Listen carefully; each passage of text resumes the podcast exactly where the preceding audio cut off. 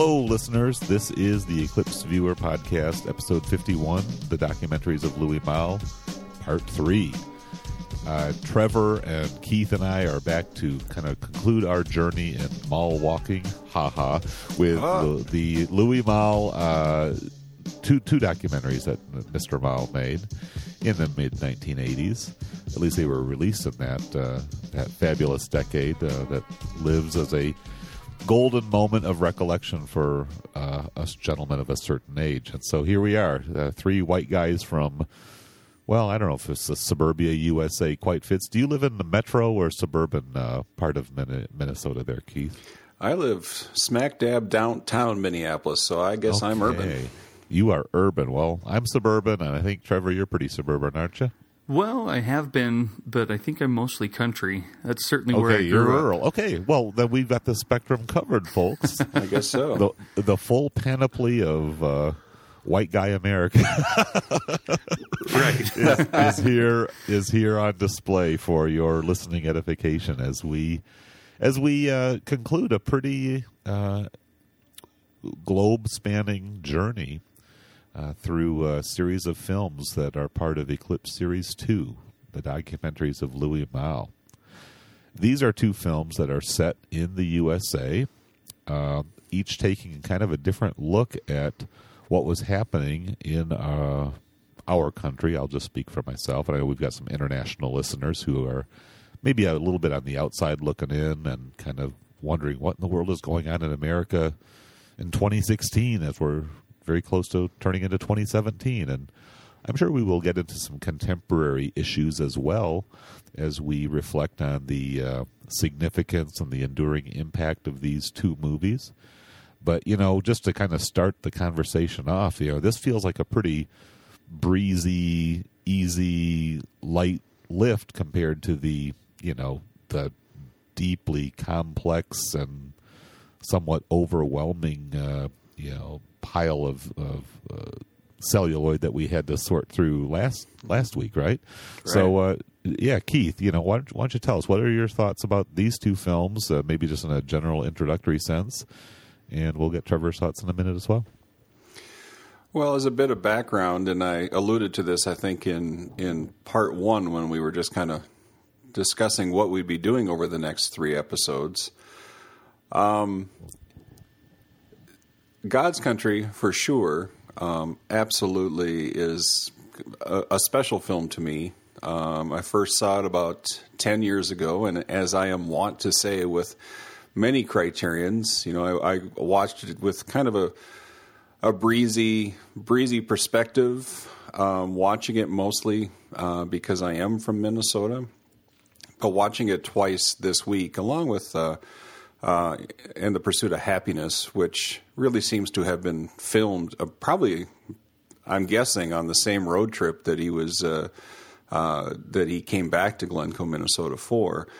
Um, these these films uh, really strike a chord with me. Um, I'm 51 years old. I was uh, grew up in uh, country, like Trevor said, in the country part of Minnesota. The Glencoe film, or the film, film about Glencoe, that's about 50 or 60 miles due west of Minneapolis, and I grew up about 45 miles uh, northeast of Minneapolis.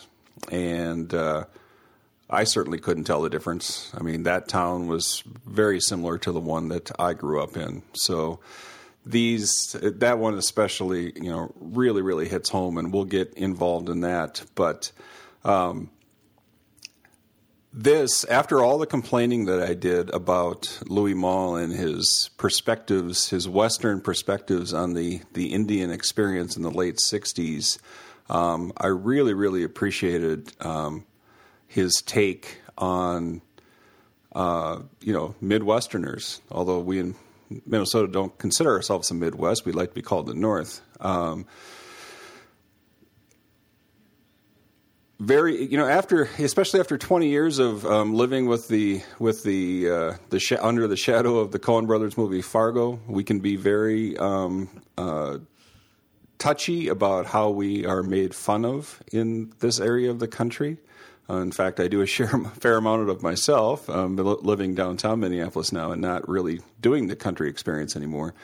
Uh, but this this really um, rode a line that you know I was watching it.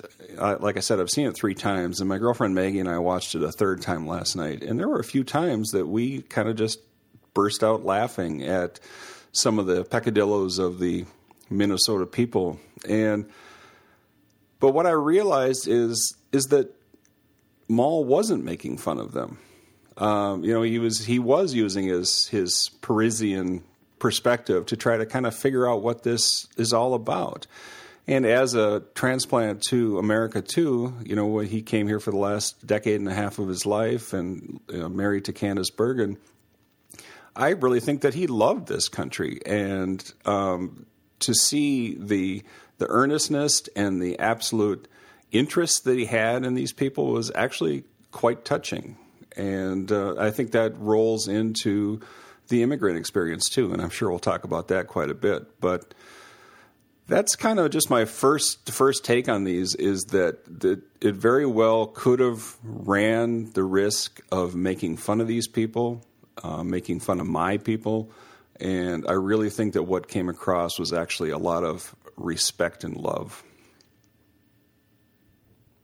Great, that nice opening take, uh, Trevor. Give us your kind of uh, surface impressions or overall summation. Uh, we'll we'll get back to that, but yeah, what do you think?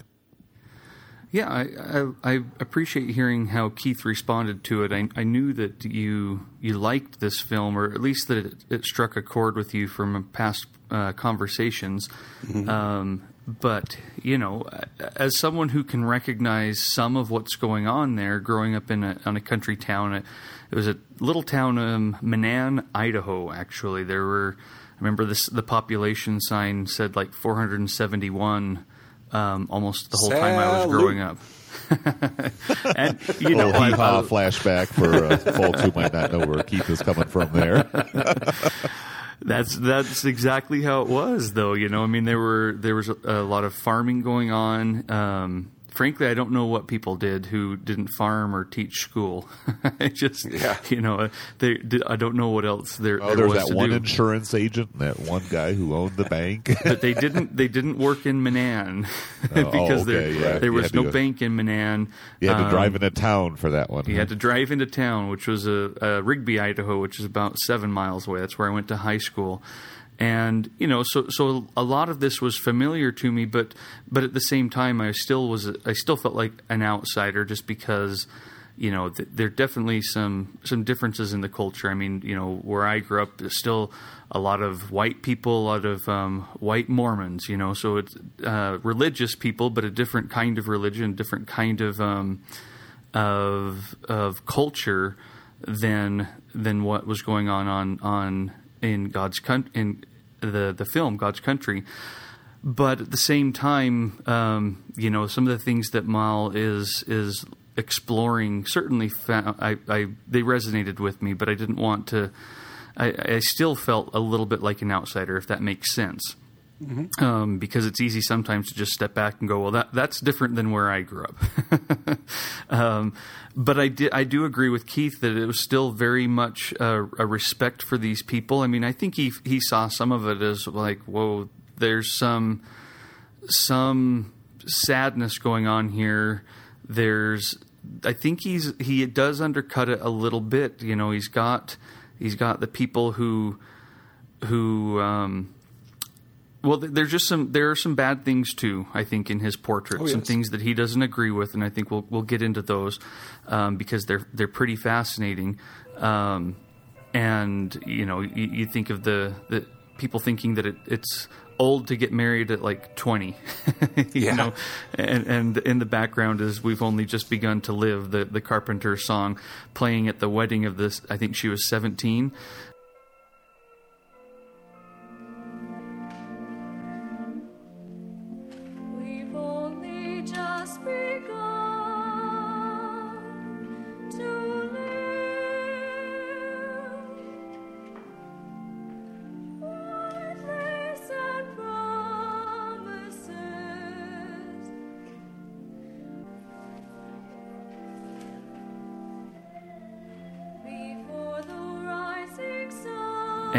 you know we know what the song means just the the romance you know like because of our relationship i've only just begun to live this is what life is all about but I think Malle knows that he's also saying, "You're really young.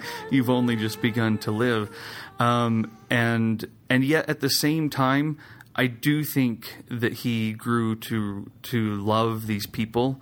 Um, when at the end he goes back uh, six years later and visits them again you know, I, I felt great going back and seeing them too. You, you care about them. You want them to be doing well, and you're sad when some of them aren't, or most of them aren't. And he's he's concerned about their day to day struggles because he recognizes that, yeah, it looks like there's not a lot that's going on in these lives. These are simple folk, you know, in quotes. These are these are people who wake up in the morning, go to work, come home, have dinner, you know, watch some TV and and play with their family but he digs under that surface so well that you recognize the humanity in each of the individuals that he interviews and, and spends time with. Um, you recognize that there's so much going on under the surface that we sometimes discount, uh, you know, country folk or um, you know, as, as being ignorant, as being you know out of touch, um, all of these different things. But Malle, I think, understands, especially by the end, that that isn't necessarily true. Maybe they don't, um, you know, just like any of us, don't always know what else is going on in other parts of the world and have their own unique perspective on it that can come off as ignorant. But they're certainly feeling people. They certainly have their own um, worries, their own joys and their own problems that are caused by the way culture and, and politics of the outside kind of creep in and and um, and do their work on the inside of the of the community. Um, but yeah, the, and David, I don't know if we're introducing the whole, both films. To, um, Hey, we're just talking. We're just chatting. Um, yeah. You know, they're, they're, uh, maybe I'll, I'll just leave it with God's country for now, then, and I'll, I'll leave sure. some other thoughts for and the pursuit of happiness in a bit. But, yeah, but just right. in in general, I love what Malle is doing with these two documentaries, um, exploring um, uh, people that sometimes, um, you know, uh, and I think for for all of us, I mean uh, how am I going to say this? I, I, don't think any of us, or maybe we recognize the the people in God's country, for example, from from our youth, but maybe not all of us are, are that way. I mean, I I moved away. You know, I, I lived in New York for for a, a long time, and so it, while I'm always going to be from Menan, Idaho, I'm I I'm different. You know, I'm I'm not that person anymore. And when we get to end the pursuit of happiness, you know, I'm I'm not an immigrant. And so both of these, I, I, love what Malle is doing by showing groups of people that maybe most of his viewers aren't a part of and don't always understand. And he does them both with, with a lot of compassion and a lot of respect for for their life and for the joy of their life and and I, loved it. I, I, I grew to respect Malle even more with this um, these two films than I had beforehand. Um, there's so much warmth in each of them.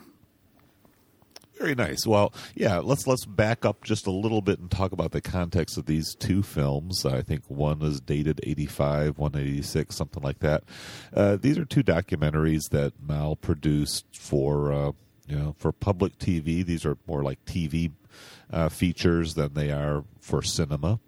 And of course, that was mostly the case in the films we talked about last week, which were Phantom India, a seven part, uh, six hour series uh, consisting of footage that he shot uh, during a very extended uh, survey of the uh, Indian subcontinent and, and the many different cultures and and ways of life that he found there. And then he also did another 90 minute feature titled Calcutta, which was distributed theatrically and apparently made to be seen on the big screen. Although, as I said last week, it's this kind of it all sort of equalizes itself uh, watching it here at home on, on DVD. Mm-hmm. These films were kind of you know small scale cinema. You know, Malle was of course uh, continuing to make feature films, and, and he had had uh, some success and was on his way to more success in the 1980s. Uh, but you know, part of the the charm of these two films to me is just this very you know, I mean, especially in these. Uh, criterion centric circles that that uh, Trevor and Keith and I and many of our listeners travel in. I mean, here's Louis Malle, this you know, this incredible legend of, of, of cinema, and, and this great you know filmmaker and and this cultural figure this this dude that we all kind of revere and respect for his own uh, unique achievements. Uh, going back to you know uh, his early work with Jacques Cousteau uh, Elevator to the Gallows and you know kind of all the preliminary stuff we talked about in the first episode as he kind of came up alongside the uh, French New Wave and was in some ways lumped in with those directors. I mean, here's a man who's kind of a living legend, and uh, now he's out there just kind of bopping around on city streets and neighborhoods and and you know uh, you know farm country. He's just interacting with ordinary salt of the earth people you know quote just like us you know and and it's just kind of a kind of an amazing thought that hey there's louis malle and he pulls up alongside an old woman uh, tending to her garden and strikes up a conversation uh, just as like he was doing when he was on the streets of paris in place de la republique and, and running uh, into very few people that he, that recognize him i'm sure yeah, exactly they're not thinking oh my god that's louis malle that's you know mm-hmm. he's like a is a peer of truffaut and godard and all these you know cool cats uh, you know uh, in the international art house cinema scene. No, he's just some crazy Frenchman with a camera. Who are these other guys, you know, taking our pictures anyways? And so it is. It's kind of this remarkable uh, interaction that's that's being captured here. Uh, but even though this is roughly, well, actually less than half of the the time in terms of just you know sheer footage that uh, we had to get through last week. We had like seven and a half hours last week. This is just a little under three hours uh, with these two films combined there's so much going on here that we probably could have a pretty long conversation if we were to break this down scene by scene and and really wrestle with all the implications of, of the bits that uh, Malle assembled in both of these films. Mm-hmm. So yeah, it's it's it's quite a it's quite a remarkable collection, and and as I've already alluded, this really does speak to some very current contemporary issues that are happening politically here in the United States and also uh, internationally with the whole I you know the whole issue of, of immigration and refugees and and people escaping atrocities and war zones. So, uh, you know, just a you know, listener beware. we may get a little political as our conversation flows into uh, areas that may not exactly be strictly focused on what we see on these two DVDs, but are thoughts triggered by those. So, yeah, a lot, a lot to, a lot to meander through here. Uh, hopefully, you'll enjoy listening to the conversation. So let's get into it. Let's let's talk about God's country. So, Keith, you've already kind of done. Uh, we've actually all done a little bit of opening up of that, but you know, this is, I guess, perhaps the film that hits closest to home. Uh, I can also speak to my own uh, personal connection. I not so much in my personal, my individual family, but I married into a, a, a family of, of farm folk. Uh, I also watched this with my wife Julie a couple nights ago, and uh, you know we completely identified. Oh, that kind of looks like you know our, our nephew or our niece, or oh, I could see your brother saying something like that, or even the landscape of Glencoe. That that one aerial shot uh, from presumably the top of a grain elevator or something like right. that, where you see the church spire, the trees, the little country roads, a couple train tracks crossing there. I mean, that is absolutely, you know, uh, you know, almost indistinguishable from uh, Caledonia or Dutton, Michigan. Kind of, my my wife lived right on the you know border between those two agricultural communities uh, here in West Michigan, and also the attitudes uh, expressed uh, by so many of the people both those who were kind of the closeted progressives and those who were the kind of you know proud conservatives uh, that kind of uh, the roost out that way. so yeah, so Keith, give us a little bit more of your uh, you know your take on God's country as we just kind of get into uh, this almost happenstance uh, exploration that Malle undertook uh, by as a result of just pulling alongside and checking out some flowers one afternoon. Very true. Hard to hard to put this all together um, because it's just it's coming at me from so many different directions. Um, so I I grew up in farm country, but we were not farmers. I actually was born in Duluth, Minnesota, in 1965, which is at the time was the the third biggest city in Minnesota after Minneapolis and St. Paul. Mo- did the suburban thing uh, in north of St. Paul for a few years, and then when I was about eight years old, we moved to Princeton, Minnesota, which is a, a very good doppelganger to to Glencoe. But we were not farmers. Uh, we had 80 acres, and they talk about how you know 80 acre farms just wouldn't cut it um, during this time, and I can certainly see that. Uh, we rented out our tillable land to a neighbor who, um, you know, plowed the land, and and so I worked you know, it, little, worked the land. Yeah, exactly. There, sure. Yeah. So I mean, I I grew up with looking out the patio door, looking at forty acres of corn. You know, it's uh, if you've seen it once, you've seen it a million times. and so the overriding feeling that I have on this film is just. As, as we keep saying, and I, I, really don't know how to get away from this uh, aspect of it, is just, oh my God, there's neighbor Dwayne. Oh my God, there's another neighbor. You know, it's just a, a, type, and I don't, I don't, and I certainly don't mean a stereotype, but I do mean a type of people. So, well, and I think people who who kind of almost relish fulfilling that role. You know, I'm yes, I'm the town yes. banker, I'm the town doctor, I'm the town pharmacist, I'm the guy who uh, you know impregnates the cows. you know, everybody kind of has their role, and and uh, I'm the captain of the softball team. I mean, whatever it is, people sort of thrive on that. You know, this is my little niche in the system here. And of course, they don't really use that language, but sure, you know, this is this is my calling. This is this is my. Uh, uh, you know, this is my vocation. Perhaps is a little bit more of the traditional language you hear out that way.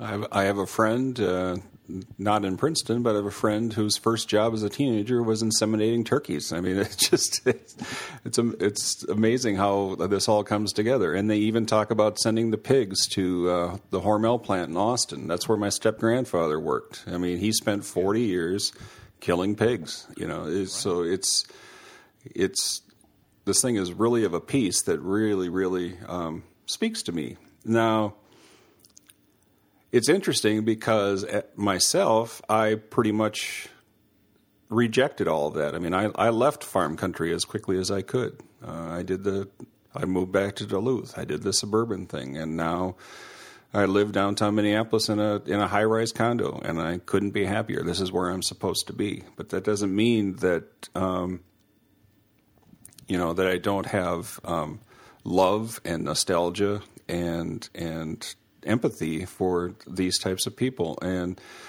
you know that that's why I think but even if I didn't have that I mean this film is so effective at at, at bringing out people's thoughts and fears and and and all of that that you know I I just I have to say that you know I wouldn't want to have to pick but if, Louis Malle would have had to pick either being a documentarian or a fiction filmmaker um, I think I would miss these documentaries more than I would miss his fiction features. I mean, I, I think he really had a a he really had a gift for this, and it, and it's amazing to watch. Yeah, just the, his ability to really connect across the spectrum, and I, again, you contrast this with, again, just speaking for the three of us, people that we're all, you know, feeling pretty connected to, pretty familiar with, can kind of, you know, oh, this is this character in this film, and it's an analog to this person I know in real life. Well, you know, Phantom India, Calcutta, the, those yeah. are people for the most part very exotic, very foreign, very distant from our own life experience, and that here's Louis Malle doesn't even well he does speak the, some English and, and obviously he he was able to have ongoing conversations but but he had a, a really a, a, global ability to connect with people across this vast spectrum of humanity, and that is what kind of makes this whole set uh, something quite remarkable. And it's really something that I had never really quite grappled with because as I reviewed these films in my you know column on Criterion Cast, I kind of took them all separately. And in fact, I never even got to Phantom India because it was just too overwhelming. But yeah, I just kind of look them, took them all as a single piece. But the way this whole set flows together, starting in his native France, uh, in what is literally the most provincial of films, the, the Tour de France, as he's touring the provinces, Right. And then he's he extends his reach to you know the other side of the world, and then he comes over to the USA, his his uh, eventual adopted homeland, uh, and and. You know, as Bob Dylan once said, uh, bringing it all back home, and, and so and so here we are, you know, and Bob Dylan, another proud uh, native Minnesotan there, Yeah, exactly. uh, yeah, yeah, just quite a quite a an impressive uh, ability to connect and and really see that common thread of humanity and and really bring a lot of us into touch with those elements that we all share even as as foreign and as distant and as alien as the other might seem. And and certainly we'll get to that as as well in in uh, and the pursuit of happiness that that kind of melting pot film that he that he sums up this collection with. Well, let me let me jump in here really quick just Yeah, to talk do. on on what you guys are saying about how he just seems to make these connections.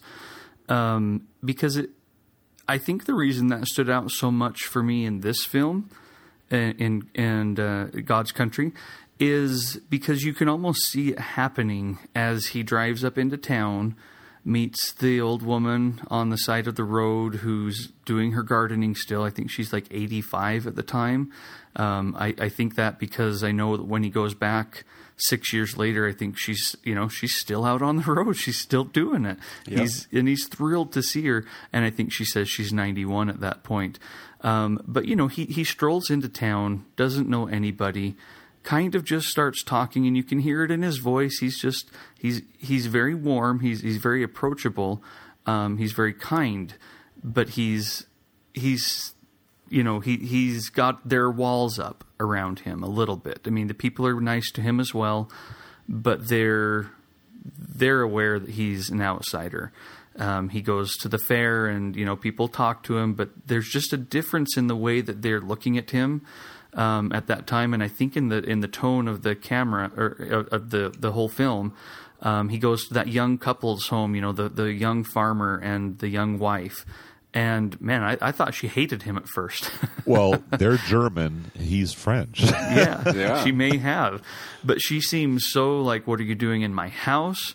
What is going on here?" And then he then he talks to her, and she just opens up, and you see in her someone who who's got this shield in a way or at least culturally doesn't feel like it's her place to talk at that moment or doesn't have a lot to say she's she's a little bit wary um but she's he probably going to have up. worse with her husband is like She might. you let this Why guy did you bring him house?" here?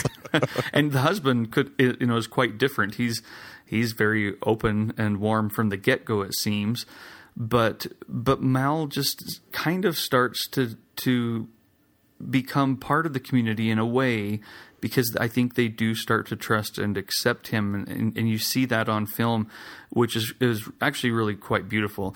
And and I didn't see it right at first. Um, you know, I kept the perspective of an outsider, and Malle being an outsider for quite a while, and the film almost seemed subversive about you know quote God's country.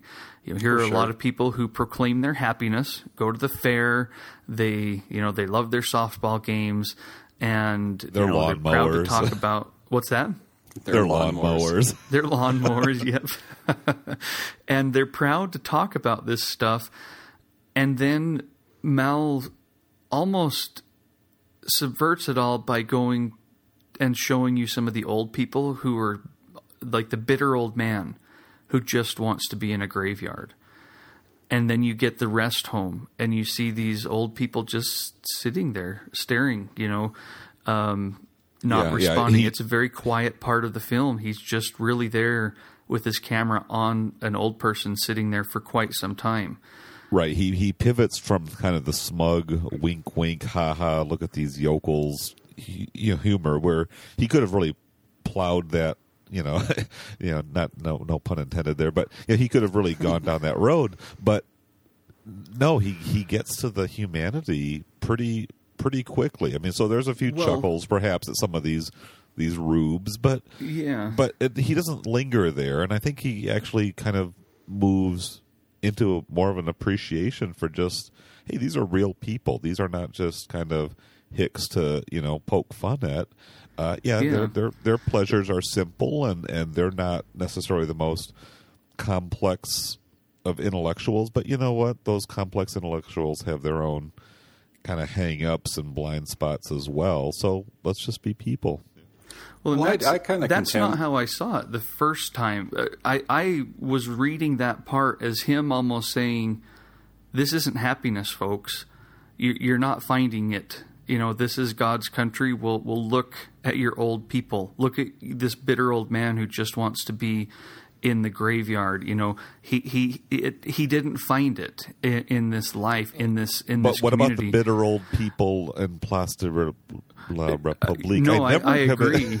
Uh, but Yeah, but that's yeah, what I right. mean. I, I saw it that way, and only afterwards did I realize no, that what you said there about him actually showing the humanity that clicked with me, and I realized you're right. He isn't showing that this is an empty life. He's showing this is a complex life, and and these people are even though they're on the surface showing this this um, well i love to come here you know i like to let my guard down and have a few beers even though they're showing this and it can look so simple he's not he he's found a way to show that it is complex and that there's a wealth of, of feeling with these people that they are experiencing a life um, that's rich and that has all kinds of tones to it because he shows happy older folks as well like the old woman on the side of the road you know. So it took me a little bit to to start to trust Malle as well.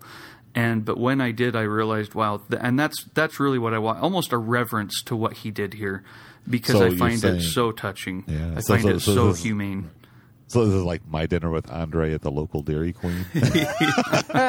It is. It is, and that, that's one of my favorite films, by the way. But but it is. He's able to to kind of dig under these things. I don't know how he does it, um, but it, it's it's pretty remarkable.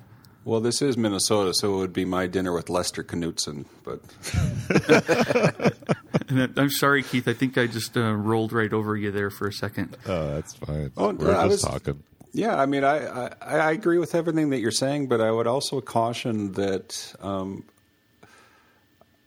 you know, as as strong of a presence as Louis Malle is in this, I would be I would caution as uh, ascribing a lot of purpose to some of what he's doing as opposed to just your perception of of these people. Because you know David just said a few minutes ago that you know he he moved on from the ha ha look at these lo- yokels. And from my perspective I never saw it that way. So it, you know it, it's it's this is definitely one of those films where the what you bring to it has a lot to do with um, the flavor of how it comes out.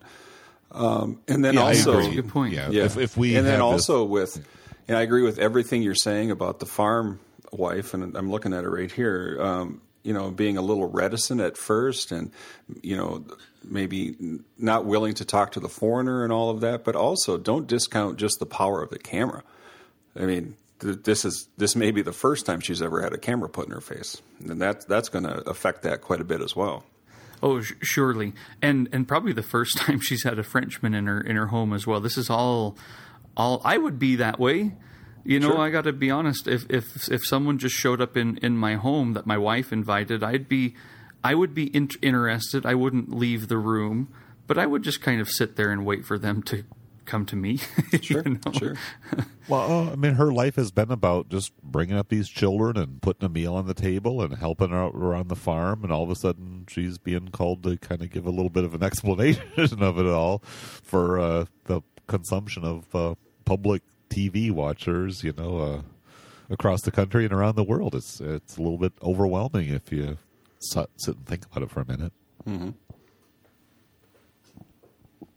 So so you know we also get into some some issues of I kind of I guess political significance as as Malle kind of burrows deeper into the plight of the farmer and the the working man uh, who's really is trying to sustain a tradition of of earning his daily bread through the uh, toil and tillage of the fields, and and we meet some people who are you know in various ways making their living off of that, whether they're you know, like the the guys working the fields, you know, thinking that that kid driving the big tractor and these traditions that have been passed on along generations, or or if you're a little bit more on the capitalist end of things, where you're kind of investing money and and selling goods and and kind of uh, profiting off of the you know the exchange of, of resources that, that take place at the agricultural level.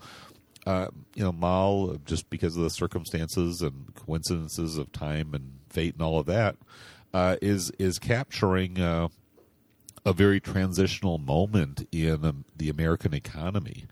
Uh, you know that that young farm family that we've been talking about uh, really was kind of the end of the line in, in many ways. Uh, the, you know, we we go back you know several years later and we see that that family is really struggling, and even in in '79 uh, when the first section of the film was created the young man was saying that you know a lot of his peers, even guys younger than him, they can't get the loans. The the, the banks kind of see the the end end coming. They they see the doom that's on the horizon. And even though nobody was exactly publicizing it majorly by 1985, of course, uh, you know the small family farm was was really an endangered species. And of course, you think about a little bit later down the line of history and uh, John Mellencamp's Scarecrow album and mm-hmm. Farm Aid and and that whole uh, realization that you know just just getting your 80 acres and and raising crops and milking cows and and uh, you know raising pigs or whatever you know as as affectionate uh, as as we might feel towards that whole enterprise it's just no longer sustainable because we can get our milk and bacon and corn from other sources that are much more corporate, much less personal, and uh, you know, and cheaper. And so now all of a sudden you've got this crisis going on uh, within the salt of the earth uh, population that that kind of fills that that vast heartland of America, and and people are really struggling with it.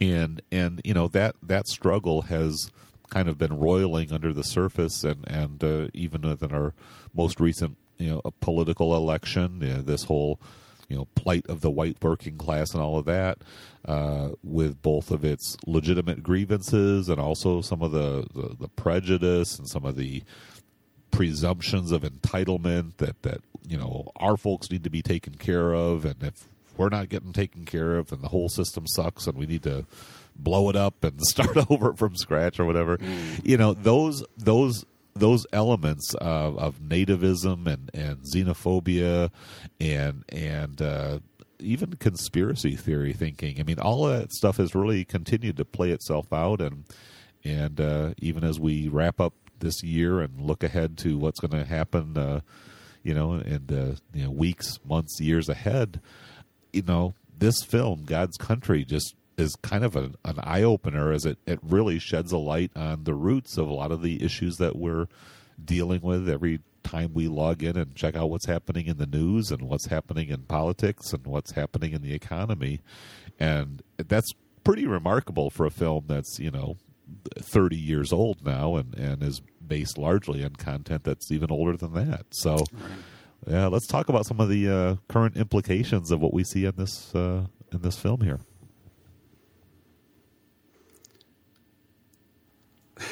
the old pregnant pause. Yeah. Well, okay. Uh, I just wanted to hear what Keith had to say first. all right. Well, I guess that's uh, that's your cue, Keith. Uh, Damn it! What do you think? Uh, well, it, it, well, I will say Minnesota stayed blue. I'll give him that. barely, barely you know that that's it's been quite a quite quite an eye opener uh, here locally as well to see how pretty darn purple we turned in this election. Yeah. And, you know, remember back at the time of this when this uh, film came out, the second part. You know, they talk about being. You know, there was the I forget her name, the the woman on city council who writes the plays. I mean you know, she talks about probably being the only Republican in town that voted for McGovern in 72. and you know she talked about how Glencoe is proudly Republican, and that this you know this second part of God's Country took place a year after the second Reagan um, and, uh, election, and Yeah, which you know, was a Min- massive Minnesota, landslide, right? Right. Yeah, Minnesota was the, Minnesota and DC were the only blue spots on the map. So That's amazing, You know, even yeah. though as a state we are have uh, historically been very very blue, um, that is pretty much been surrounded in the you know the Minneapolis St. Paul area, which is about 2.2 million people. And even in those older days in the Iron Range up by Duluth and where Bob Dylan was from and all that, that you know the the Iron Country, that used to be very very blue, and just as long along with the rest of the country, that area has flipped red. So, you know, it, it Minnesota has a very interesting dichotomy. I mean, you talk about you know Pennsylvania being the state where the only way it can go blue is in you know the Philadelphia area. It's very similar here in Minnesota with uh, the Twin Cities area being that same way. Um, this kind of this kind of made me think about some things that I've effectively been pushing to the back of my mind since the election. Um, I'll be very honest. I you know I'm, I'm a member of your of your other Facebook group, David, where you talk about the the the bigger picture of what's happening and what's going to be happening. Yeah, I'll just But I plug have- that a quick second. uh, it's please. called Living in Trumptopia. So if you want to check it out and hear more of my unvarnished political thoughts, Living in Trump uh, hyphen topia. So uh, look know, it up, I- and, and I'll be happy to join you. I, I really should join that. I didn't because at first I was like, I don't want anyone to think that I'm in a group that has a positive name for Trump. I know that's not the purpose. Well, nor, was- nor is it a purely slam Trump group either. I, I, I, I do want to say I- it's No, it's Yeah. very let's just thoughtful. all cope with this new reality and figure out what's going on. and I think I'm getting ready to do to to um, open my eyes again after what happened. I think I'm I'm finally I'm finally ready to to start engaging in that kind of stuff again. I was I kind of put myself under a rock for a while, just kind of like okay, I can't can't deal with this for a bit. Um, so I think I'm ready to join your group, David.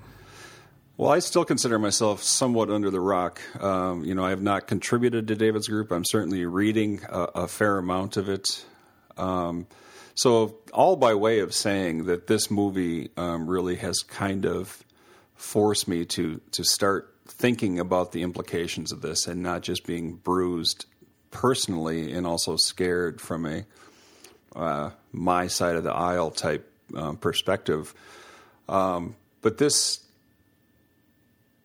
this microcosm or macrocosm almost of of country folk and how they have become certainly more uh, conservative over time. I mean, in Minnesota, we have we don't have the Democratic Party. We have the Democrat Farmer Labor Party, the DFL. They merged years ago because they were both, um, you know, left of the aisle. And I, especially watching this movie and just the things that I see, and when I go visit family, um, you know, uh, northwest of where I live, um, you know, I don't see where the Farmer Labor Party is in, in any way um, uh, affiliated with the Democrat Party anymore. So um, I'm kind of rambling here, but I just this this movie just really really um, has forced me to really start thinking about those things again, um, and it's probably a good exercise. Yeah, I mean, you, you know, and there's even some throwbacks to some of the, uh, you know, more radical activism. Uh, there's a son involved. He's never really present on camera, but his parents are talking about some of his uh, anti-war activism back in the Nixon years, and so, you know, again, we're reminded of just how how complex and how you know uh, nuanced these folks are. I mean, that woman you mentioned who was a you know Republican who voted for McGovern, she wasn't just a Republican; she was like one of the party heads. Yes, and yes. It's, it's amazing in 1972 to to just kind of passively back Nixon and vote against McGovern, uh, or not even give McGovern a serious thought was was you know almost uh, you know standard par for the course because you know who would who would vote for that you know crazy radical you know peacenik and all of that but obviously these people think deeply. They take their responsibilities seriously as civic leaders. And even though they know that perhaps they're just one small drop in the ocean of the voters that are out there uh, they can still speak at length and with some passion about the importance of the values that they represent. And so, yeah, I mean, God's country really just you know it takes us into so many different directions of both the whimsical you know the local you know kind of amateur theater productions the kind of incredibly schmaltzy wedding i mean what do you think of those bridesmaid gowns i mean my, my wife who's a professional floral designer uh, she's just always got an eye for that stuff and it's just like these were just kind of like women dressed as wedding cakes you know? yeah exactly like, and so so there's a lot of uh, there's a lot of you know humor to be found here. This is not some grim take on the you know the the uh, you know the collapse of rural America. I mean, there's a lot of life, there's a lot of vibrancy going on here, but at the same time, um, you know, all is not well in, in God's little acre, and and uh, well, I think you, know, you mentioned it yeah. in your in your uh, your uh, excuse me your reflections review of five or six years ago where you talk about, um, you know, when he came back in '85, and the one farmer who, you know, pretty eloquently, you know, put it out there that, you know, basically saying, why is everybody around here so gung ho on Reagan? Well, look at what Reagan has done. that was so area. amazing to hear yeah. because you know you, you look at that guy now and you just sort of see him as you know kind of Mister you know pro Trump, uh, Tea Party, you know, right. constitutional conservative type of guy, and he's kind of tearing Reagan a new one here, you know. And it's like, boy, you know, perspectives have changed because, of course, now Saint Ronnie is is un, you know unquestionable as as the uh, as the as the leader of what you know when they say make america great again i mean i've always sort of seen that as code for like right. let's get back to reaganomics and and uh, and just that whole you know, kind of, you know, flying eagle, um, you know, mentality, uh, kind of conveniently bypassing the same thing that happened when both of the Bushes were in the White House. Well, I'll be a uh, little uh, so, unfair yeah. here. I'll be a little unfair here and just kind of draw out the stereotype. But I mean, I, I think a a scenario can be put out there pretty clearly that if not this specific gentleman, but at least people like him. You know, now 30 years later, if you think about him, he, in my mind, he's a 75 year old guy who is a pro Trumper who waxes nostalgic about the Reagan er, era and doesn't even remember the things that he said at that time on this right. piece of film.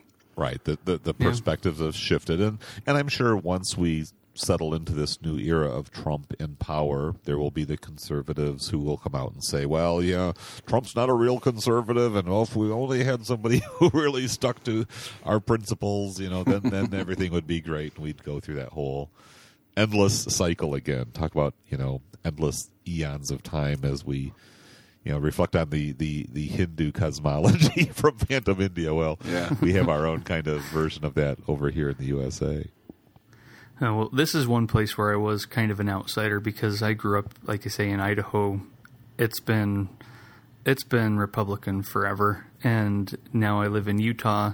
After moving away, and it's you know even in a year where people thought, oh, maybe there's a chance it won't. No, it was hugely for Trump. Um, you know, it, it's but I but I see a lot of these same things you guys are talking about here. But I didn't ever know a farmer who was against Reagan. Certainly, they never talked to me about it, and I and I really don't know if they they were anywhere up there.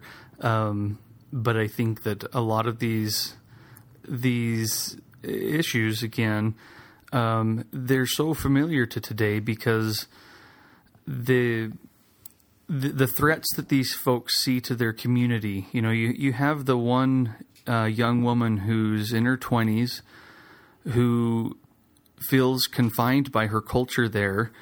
Um, she doesn't want to necessarily get married.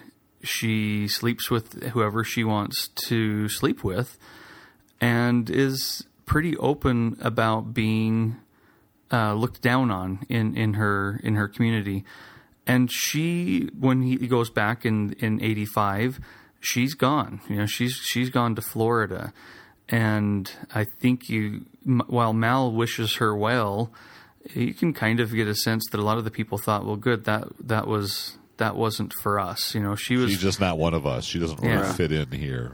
and, and she was one who who who spoke to him about you know the gay community. There is no gay community here, not because there aren't gay people, but because they they they there there just simply can be no gay community here.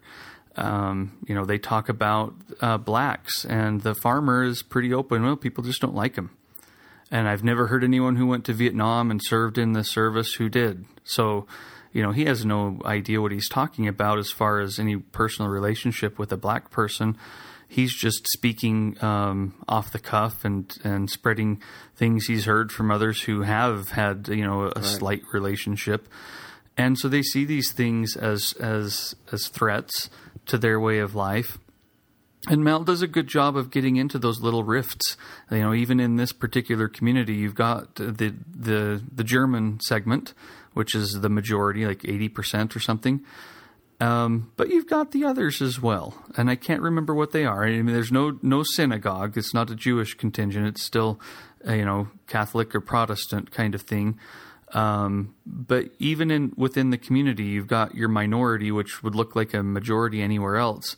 Um, well, not anywhere else. There are plenty of communities like this, but you know, on the outside, wouldn't look. Um, you know, they're, they're white um, white Christians. Um, and Malle does a good job of getting into those rifts that will will come to bear, but but um, you know their their big their big worries are what could come from the outside and how is that going to disrupt our economy? And they are starting to to suggest that it you know a, a few of them might recognize that it's policy but I think a lot of them think that it's morals and decay and outsiders coming in and and taking over and that kind of stuff. You can you can see that in in in the shadows or sometimes not even in the shadows in the bright sunlight in this film. And again, pretty uh, pretty amazingly, because I don't think that Malle, you know, bought into any of this, but Malle still gives them a chance to talk and still gives them um, respect and warmth. Because again, I think he sees he sees more in these people as the as the film goes on, and may not agree with them, but just comes to say, "Hey, appreciate your perspective. I know you're I know you're sometimes in pain, and I want to I want to validate that, even if I don't agree with you about the the reasons or or anything like that. I think he he does a great job of of of just getting into them, you know, having them speak. Well, Yeah. I, well, oh, go ahead. Well, I, I know. I, I, I was just going to say you know, we probably should start moving on to uh, Pursuit of Happiness, but but what what he also does is is just makes a very nice kind of organic flow to the film itself. I mean, as I've kind of rewatched it a time or two in the last week now, I'm just I'm just quite impressed by how one scene sort of leads to the other. This isn't just kind of a random hodgepodge, which in some ways Phantom India kind of felt like that just because he's covering so much territory and he's just kind of putting pieces together. I mean each each episode had its own th- sort of thematic unity, but it's like you know, you would just meet one character, uh, you know, the you know, the you know, you have the the Republican woman who writes the plays, and then you meet the actors in the plays, and the guy happens to be the the, the you know the the cow inseminator, and then you get into you know the the, the, the agriculture. And it's just you know it, it is just kind of this seamless little tour of uh, of small town USA, which I think even to a lot of its contemporary viewers, especially the you know the the stereotypical PBS uh, viewer might be you know folks who are a little bit out of touch or maybe have some roots in that territory, but maybe haven't you know gotten the big picture of what's happening out in the heartland. Uh, it just it's just quite impressive as how it continues to stir up resonant themes for uh, you know for 2016. Well, before Thoughts? we move on, before we move on, I would like to say that you know I, I did some research on this, and and I am just I am I, I have such a need to find some information on you know even in the last 20, 10, 15 years, if somebody's done a "Where Are They Now" article. I mean, I feel like driving out to Glencoe today and just driving around and saying, "Oh, Yeah, well, I guess I don't see anybody," but you know, I would love it if you did. Yeah, I might have to do it. A lot of snow on the ground today, but yeah, um, may, maybe like, wait till it warms up. Uh, Yeah, but, uh, exactly. do a little little uh, spring summer road trip and take some photos. That'd be kind of fascinating to Uh, I'll do that. I'll do that. You know, because you know, I Maggie looked at me last night when Jean was done talking, and she said, "You got a crush on Jean." I said, "Yeah, I do." Um, it, you know, I would love to know what her life is like if she's still around, or if she's, you know, what she's doing in Florida.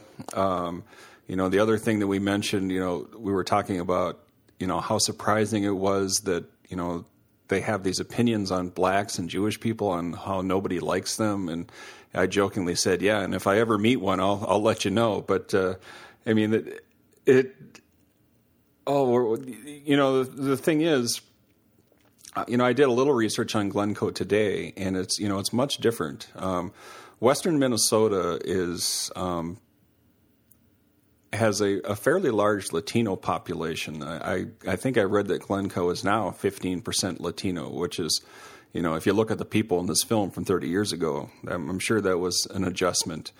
Um, that part of the state, although not Glencoe specifically, but you know the southwestern part of Minnesota has a lot of agriculture. Green Giant is down there, Bird's Eye, uh, Tyson Chicken. So there's a lot of uh, low wage manufacturing jobs in that area. So it, I think that things have um, turned around pretty transformatively. And yeah, I think I better get out there and just check it out. Yeah. Well, that's a kind of a nice segue, if you will, about the uh, increasing cultural diversity. Sure. Uh, I mean, kind of bringing it over my way in Michigan. You know, there's a know, fairly prominent town, a city called Holland, Michigan, which know, Holland, I mean the Netherlands, right? Um, which is you know they still have the Tulip Festival, and there's windmills, and there's Hope College, but you know that's also a very uh, Latino heavy community nowadays because there's a lot of farms in the surrounding areas and and it's just an urban center that has been diversified over the course of time, and so yeah the the presumptions about uh, what God's country once was and and now is in the minds of the its kind of inhabitants and even the people who are in positions of influence and authority, uh, they've had to cope with the fact that we're just not the same homogenous society. Or if you had those, you know, that small scattering of, you know, minorities of various sorts, uh, you just sort of, you know, relegated them to their little niches in the community. Uh, we really do have to learn how to live with each other and and and hopefully find the positives and the strengths and all of that as well and that's kind of where uh, the the second film in this set uh, in the in today's discussion uh, comes at us. Uh, and the pursuit of happiness is Malle's uh, meditation on the United States of America as a destination for people from all different cultures from all over the world.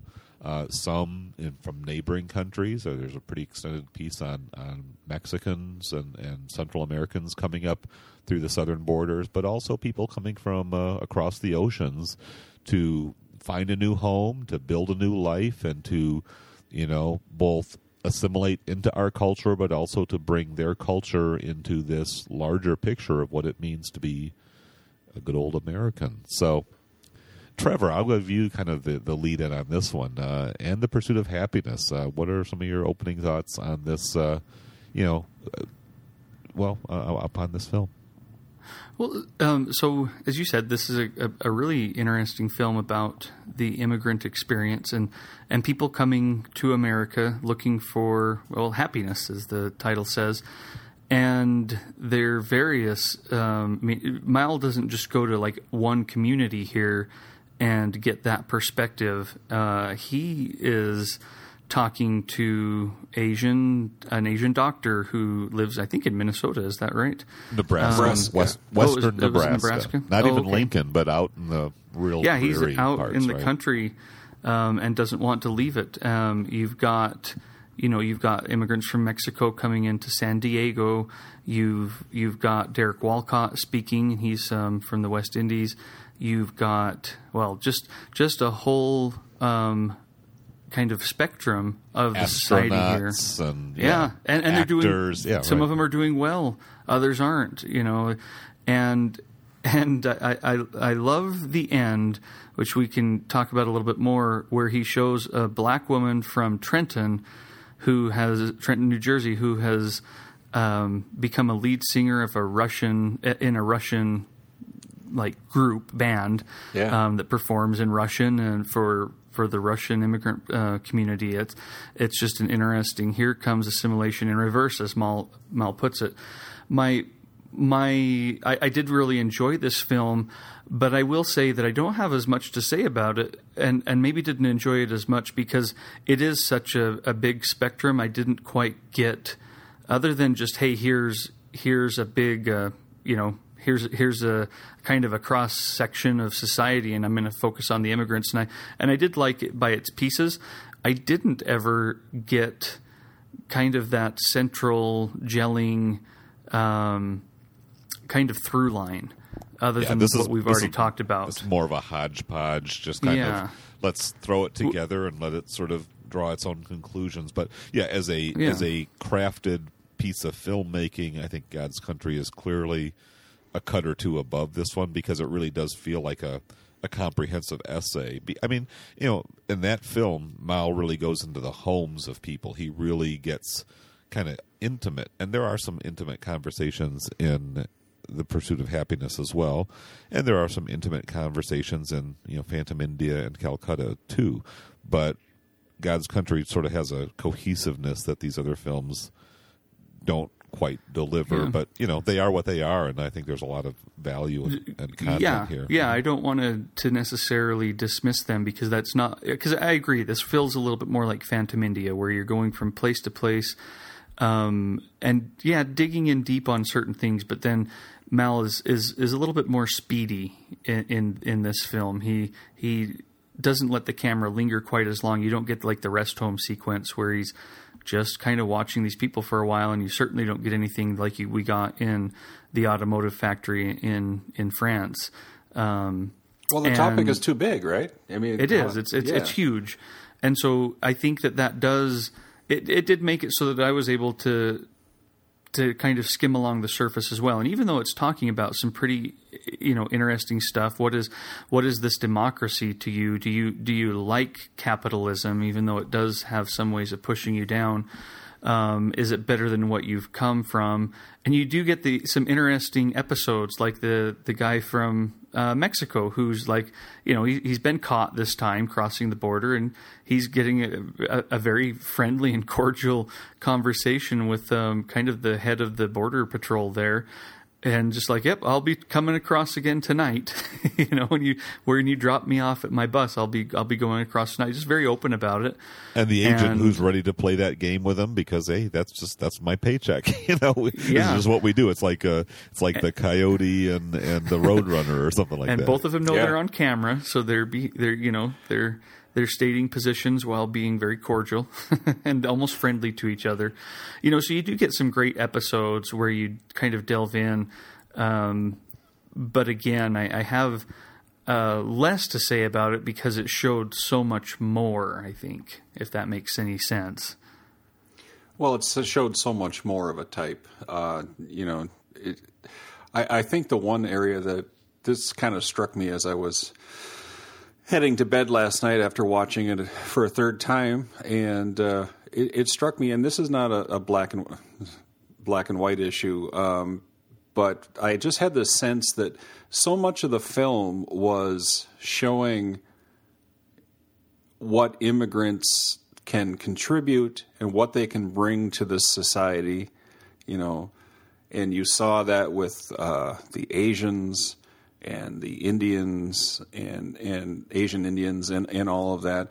But I was struck by the fact that unless you can correct me, they didn't show any of that positiveness with the Mexicans. You know, it's almost like L- Malle fell into the trap of showing only the border problems with with you know the Mexican immigration experience, I, I didn't see, or I don't remember seeing a lot of here's what Mexicans bring to American culture. Uh, yeah, no, they they they're the the cheap migrant farm labor. You know, forty cents a bucket for picking green tomatoes and that kind Right, of thing. right. And and then the little gamesmanship of at the border.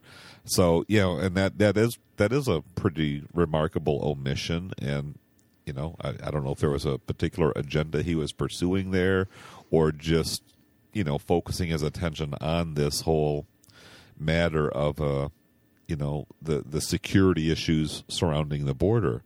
And again i go back to you know the recent uh, election and all of the you know uh, all the tumult stirred up by that particular issue. And it it honestly was a bit infuriating for me to sit and watch this movie and listen to people very informed on this issue talking uh, with you know a lot of experiential knowledge and expertise on the topic and it's like man this has been like 30 plus years and it's like we're at this complete static yeah, I don't know. I mean, it's just it's it wasn't frustrating. then either. Yeah. Exactly, and and exactly, but it, but it's very frustrating that no, you know, effective action seems to have been taken to alleviate these these tensions. I mean, it's, it's like we are completely stuck in this historic moment that's lasted for decades. And again, you know, I, I am I am much more of a an open border. Hey, if people want to live here, let them move in. I mean, I'm I, I you know, I don't really have problems with that or feel like we need to, you know, uh, well, I completely oppose the idea of building that wall. Um, eh, but I and, and so so you know, I just don't have any of that what I consider xenophobic attitude towards people from other countries, other parts of the world who want to come and live here. I, I you know, a lot of you know my ancestors and a lot of the people that uh, have you know consider themselves you know the real America. Well, you know they their ancestors and maybe even the, some of them themselves came through means that were pretty open. Like, yeah, just come on in. Whether you're a, a Cuban refugee fleeing uh, the Castro Revolution, or if you are, you know, somebody who migrated back in the you know 1800s or earlier part of the 20th century, where you know the the the rules were considerably more lenient and you had connections and people kind of sponsored you, brought you over, and you got in without a whole lot of hassle. Well, you know, if there's opportunities here, you know, let's let's not underestimate the you know the incredible sacrifice and and hardship that that almost anybody has to go through to say I'm going to leave my home area, my my home country, my culture and start over in a new place. I mean, there are many many millions of people who have done that, but that doesn't really diminish the significance or the strenuous changes that that people have to go through in order to make that that happen somewhat successfully. And so this film I think brings that into our focus. And and for those like myself who've only lived and you know were born in the United States and maybe take it for granted to me this is a, a, a wonderful exercise and just really being able to hear the stories of a lot of people who came from many different walks of life and say you know what? Whether I wanted to or whether I had to uh, I'm here in the USA now and I'm going to make something good happen with this opportunity and uh, and in that process my life speaking for myself personally has been enriched just because the USA is a, a unique kind of you know cultural and social and historic uh, political phenomenon. And and I appreciate the opportunity to be informed by people from you know literally all over the world to to make up the very culture that that uh, you know has raised and sustained me. So this film is kind of like a, a prism that captures so much of that. Again, it's it's a particular point and place and time, or many places, but uh, it, it, it's a snapshot that I think still speaks pretty effectively, you know, uh, here in the 21st century. No, I, I agree with you there. It, it, it, this, I imagine, you could get a lot of the same general footage and experiences and conversations today. Um, you know, there'd be some different uh, details. We've got Trump in his wall now, um, and, and, you know it's 30 years later. But but uh, really, a lot of this stuff, I'm sure, is is very similar. You could get this same stuff today if you went out and did a similar documentary. Um, right. There, there's certainly a nice kind of mid 80s time capsule effect here even if it's just yeah. the packaging yeah. and the fashions and the you know kind of the funkiness of uh, sort of a lower tech era which a lot of us have fond memories of and yes. so there's that but uh, but you're right. A lot of those attitudes, and I guess you know it, it it's somewhat discouraging to me to to realize that there's still such a you know kind of an inbred hostility and anxiety about immigration um, that that really does seem to influence so, so many people. Uh, in, well, and you can see that in, near and dear to me, right? Mm-hmm. In in in the last film, in God's Country, um, if if there was a community of immigrants who thought, let's go to Glencoe and help on these farms, and they probably did have eh, you know immigrants working on them. I mean, where I grew up in Idaho, yeah, the people you see on the street um, and around town aren't the immigrants, but then you go into the farms and you see them all over the place. Um, because that's that's where they're working, and the farmers actually depend on it. To you know, th- that's what they say. That's what they're their their idea is. And the laborers um, are kind of living in trailers out on the fringes of the fields. Yes, exactly. Like right. They have their their their little communities. I mean, just a block away from where I lived, there was um, kind of a, a, large trailer park of of um, Mexican immigrants. And I, I only saw him when I walked past the entrance. You know, it was it's a little bizarre to me today to think back on that. I've thought about it a few times. Thought, well, I missed some opportunities there um, to reach out and to get to know some an interesting segment of my own town. Um, but you know, you see it in, in God's country that they're you know they're not going to welcome this these these changes. And especially someone who comes in and isn't just a farmer but i'm going to be the town doctor you know? Yeah, um, they're not going to to go for that. They're going to think that's a threat. And we talked about that a little bit uh, um, with the last one, but but because of that, I think these two films go quite nicely together to give that perspective of here's America in quotes from people who have been here for a while. I mean, all, tons of the folks in that uh, other film were German. Uh, German ancestry, so they had their immigrant past, but they'd been here for a while and they'd established a culture in a certain place. And they're not going to want the change that's going to come from someone else coming in to seek similar opportunities or similar similar chances. I I would, but I was heartened to see um, so many of these immigrants doing well in small communities. I think of that doctor in in Nebraska.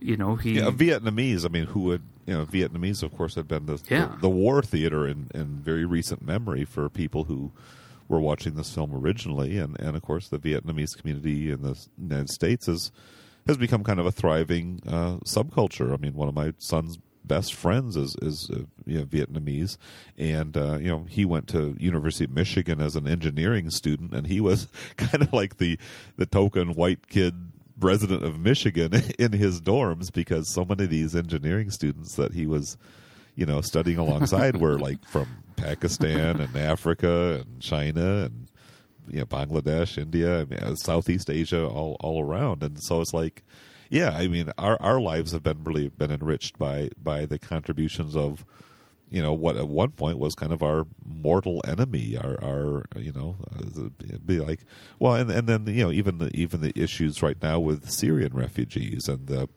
atrocities going on over there.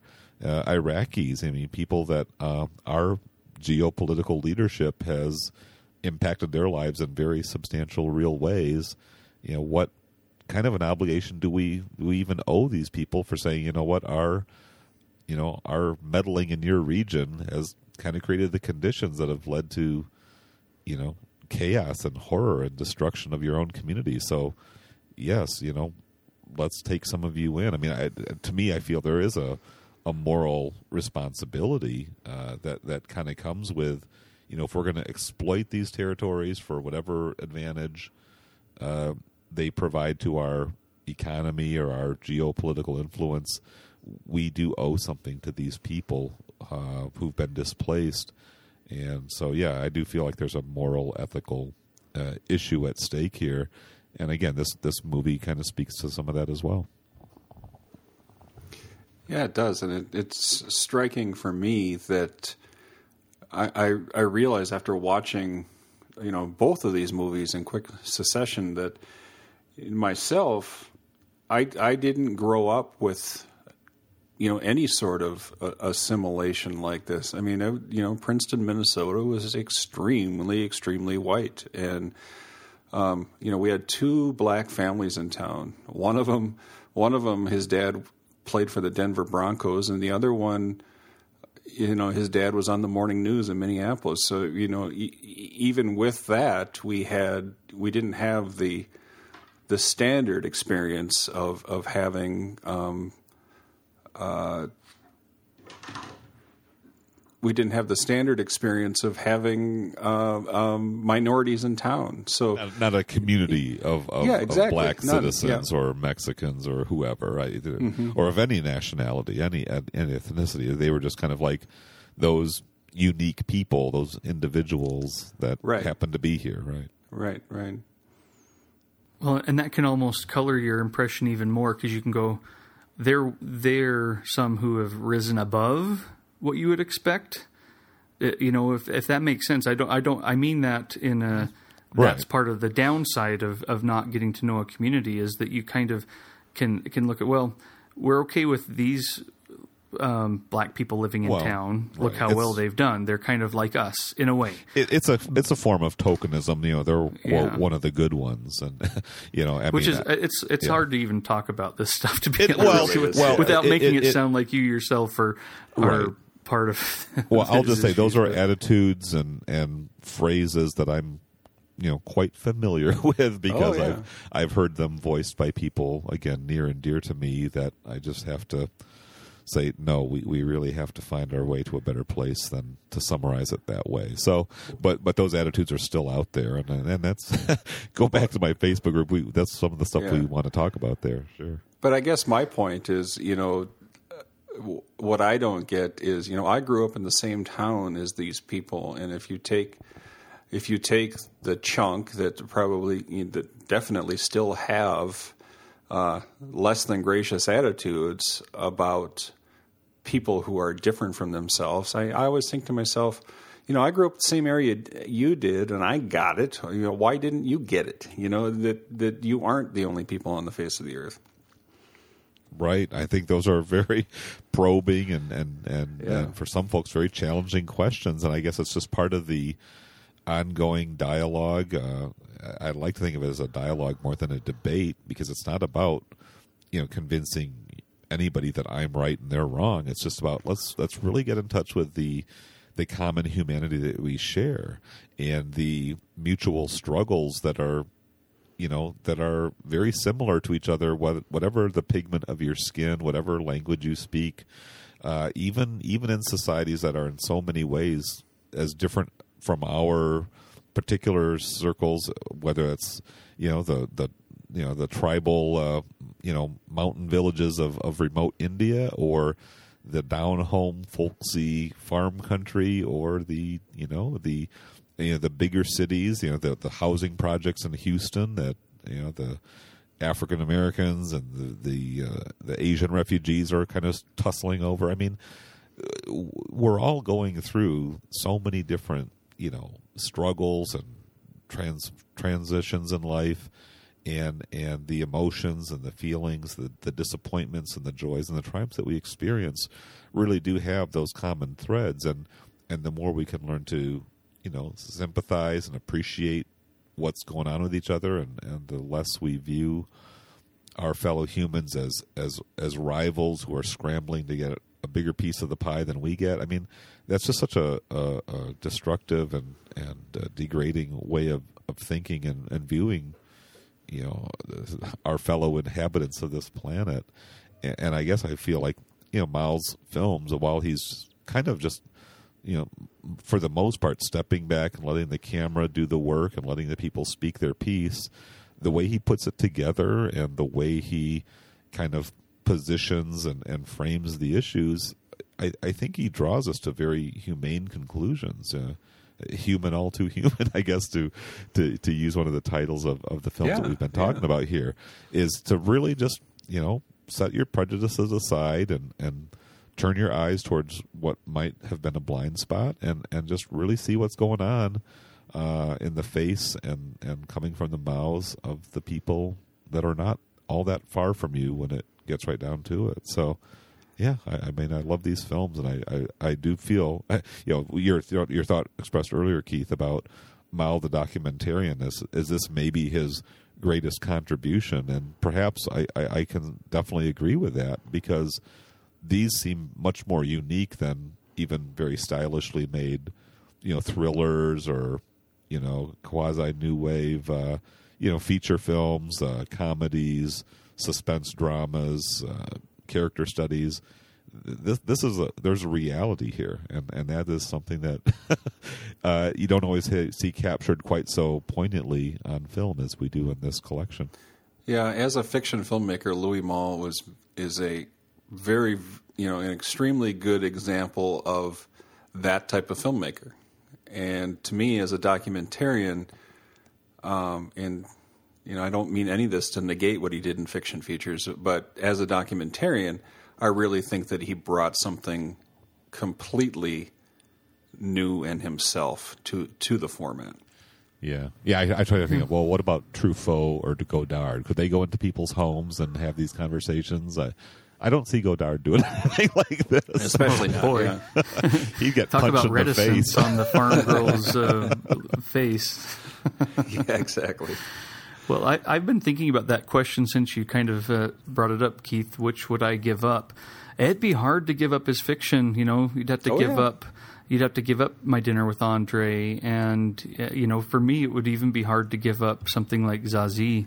Um, but you're right. We don't have to make that choice, right? Exactly. Right. We don't have to. But if if just going on the hypothesis, I you make you know these these films have been very convincing in their important. They, they've probably touched me um, more deeply than many things I've watched this this full year, and they're they're powerful. They'll stick with me. They've made me think. They've made me they've made me kind of revisualize the world around me beyond just making me think about oh that film was this or that, but made me go out in the morning and interact with people and it's influencing me there. Uh, it's been a great a, a, great few weeks talking with you all about this, and yeah, I don't think I would give them up. I think that I would just say, well, I'll just have to. To, to do without Zazie, maybe you know, or something like that. And, and again, I'm glad we don't have to make that choice, but but I'm I'm kind of on your side, uh, maybe a little bit more hesitant. But you know, your thoughts on on um, on these films have, and some of them being some of the most significant films that you've you've seen. I, I'm I, am i am getting there, you know, and, and they've been meaningful to me as well. I'll put it this way: How about he would have been better served to make another documentary instead of making Black Moon and Crackers. well, you got to earn a paycheck. we, we can give those up. I don't even need anything in return. Oh, well, I'm definitely glad that Louis Malle and his, you know, unfortunately, all too brief life. Uh, again, he died in his early 60s, uh, still seeming at the height of his powers. Uh, yes. I'm sure with with many more creative expressions in him that just uh, were never able to be fulfilled. Uh, we are, you know, quite privileged to have this uh, outstanding collection as part of the Eclipse series. As we've already said in earlier episodes, these are available on the Filmstruck service as well. So if you want to follow along in these conversations but haven't quite plunked down the the dollars to bring that box home, uh, there are other outlets uh, that uh, make it available. So yeah, so Keith, any final thoughts as we kind of wrap up this uh, fifty-first episode of the Eclipse Tour?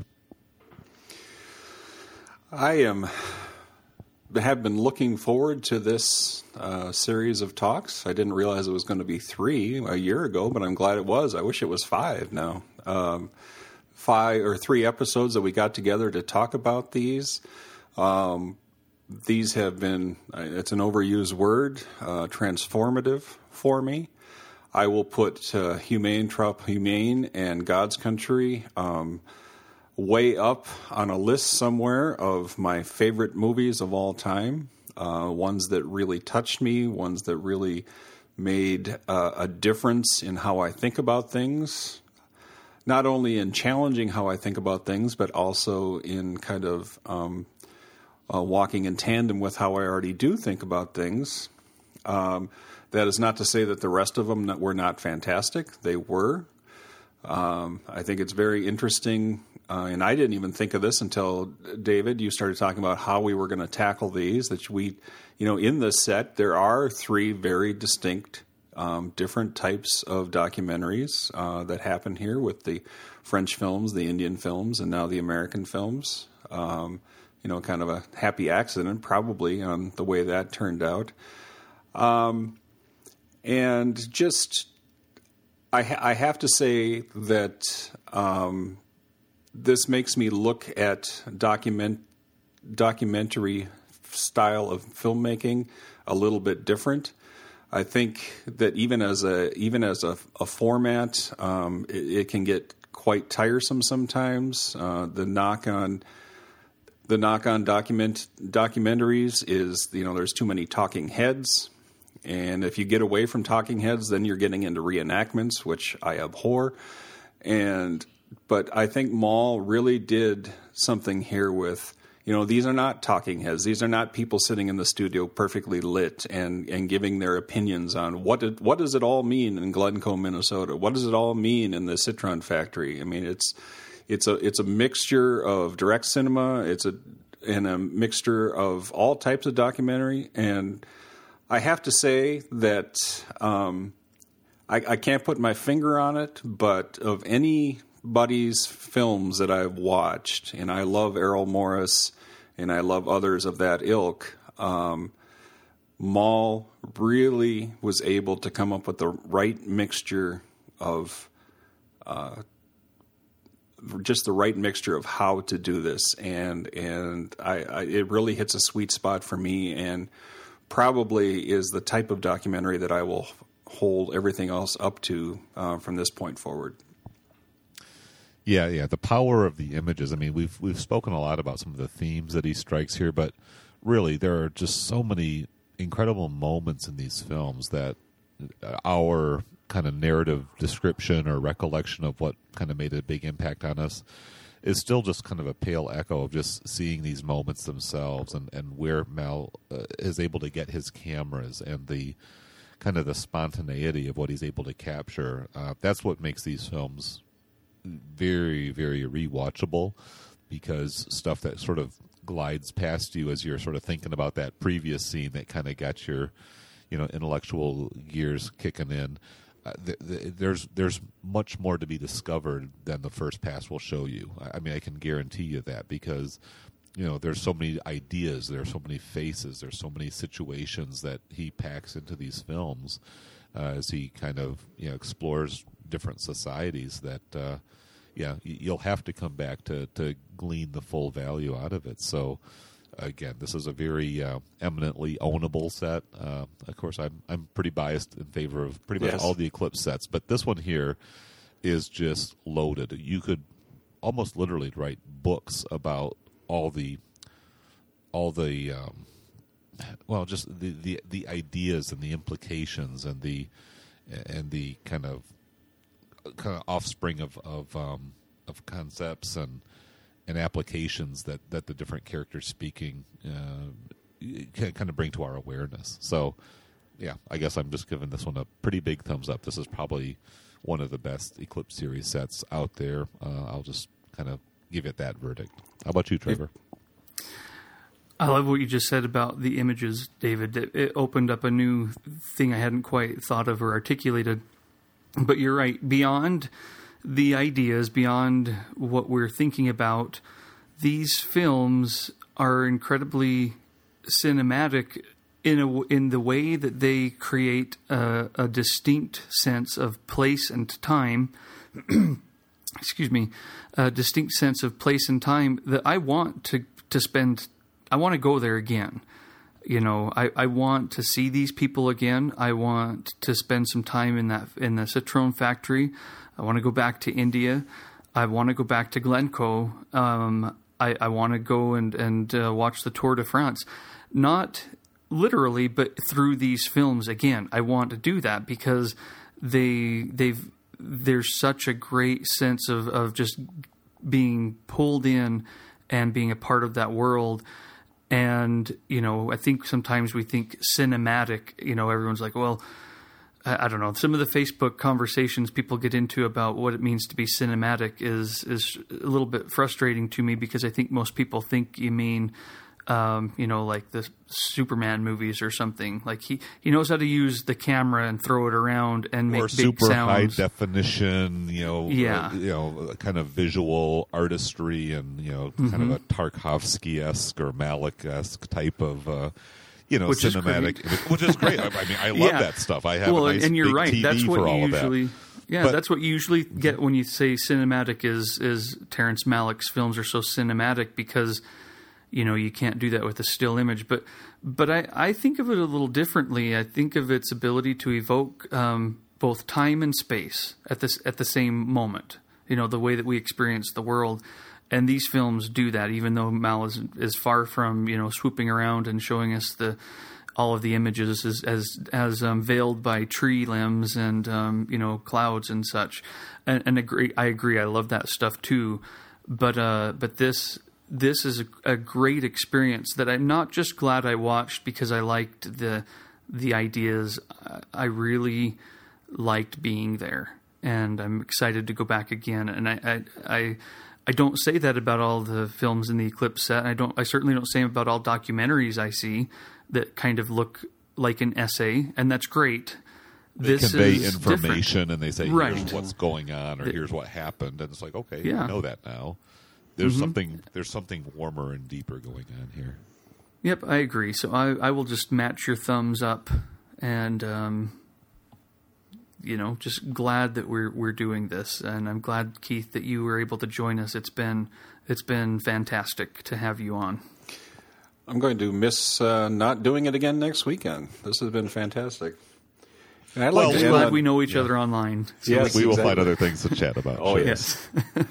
Well, I would like to just add one more Minnesota centric uh, opinion as we wrap up here that um, I'm sure that Louis Malle would have made a, a very uh, poignant and directed um, documentary about uh, covered malls. That's that's what he came here to do in the first place. Uh, it's actually Southdale Mall- Mall, which is was the first covered mall in the country. And to give you an idea of how many malls we have in Minnesota, that's only three miles from the Mall of America. So they're they're everywhere. And I am just so pleased that he was driven away by the Muzak and just went driving around because Yeah. because the story of the story about Glencoe's people just I think um, really got at uh, things much more than just walk, watching zombies walking around the mall. That's right. We had Day of the Dead and we had Yeah, uh, exactly. Kevin Smith's Mall Rat. So that territory's been covered, right? Yep. All right. Well, gentlemen, I've really appreciated this conversation. Of course, Trevor, we've got several more episodes and sets to cover before we, uh, you know, draw this Eclipse Viewer thing to a close. But Keith, I, I do appreciate that you've been part of episodes 49, 50, and 51. Kind of a very significant uh, passage for us here as we kind of pass that half century mark of episodes here. And again, this is the this is the big blockbuster of all the Eclipse series sets. So. Uh, really great to have you along to uh, help us absorb and digest and and uh, hopefully shed a little bit of light on what we found in our explorations of Eclipse Series number two. So, for our next episode, uh, we will kind of take the rest of the uh, year off here as we're winding down in the latter half of December 2016. But we'll be back in January. Our current intentions are to get into Nikkatsu Noir.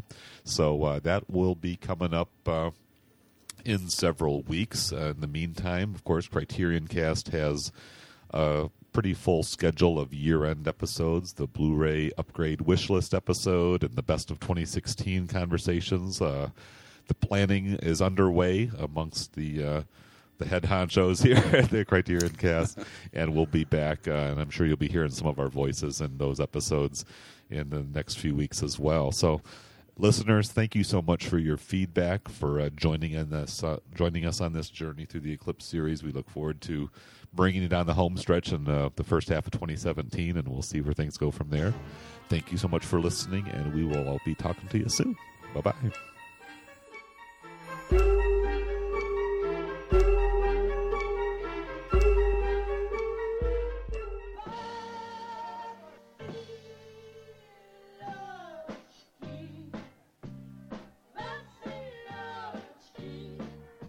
Diane Jones, the singer of the band, is from Trenton, New Jersey.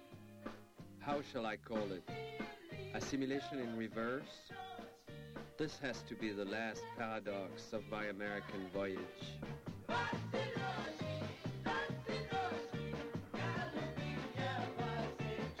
To all those I've pursued with my camera, whether they ended up on the screen or not, I want to express my gratitude and my admiration.